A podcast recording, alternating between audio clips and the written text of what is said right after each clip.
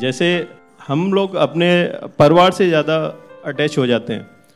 अपने नेबर से इतना नहीं होते या बाहर का रिलेटिव्स है। तो ऐसा क्यों होता है कि हम अपने ही बच्चों से, अपने परिवार से माँ बाप से ज़्यादा अटैचमेंट रहते हैं, जबकि भाव हमारा औरों लोग और जो है उनसे डिफरेंट रहता है। ऐसा क्यों होता है? इसका वजह यह है कि ये हमारे बेटे, बेटियाँ वाइफ हस्बैंड माँ बाप सास ससुर कौन होते हैं मालूम है?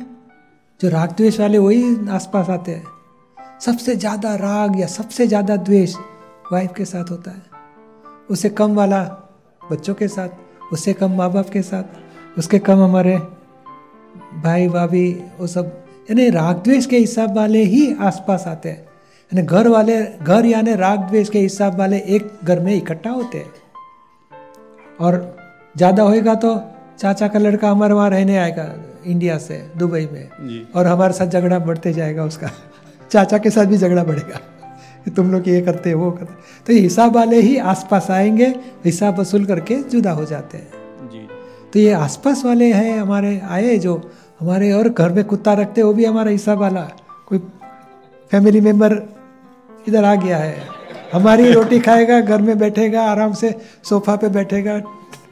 वापरेगा सब हम बाहर जाएँगे मजूरी करते रहेंगे, वो घर में आराम करेगा, मज़ा करेगा। हमारे फैमिली मेंबर आए। तो हिसाब वाले ही घर में इकट्ठा होते हैं, और घर को ही सारी दुनिया को जीतना नहीं है। घर को ही जीतना है।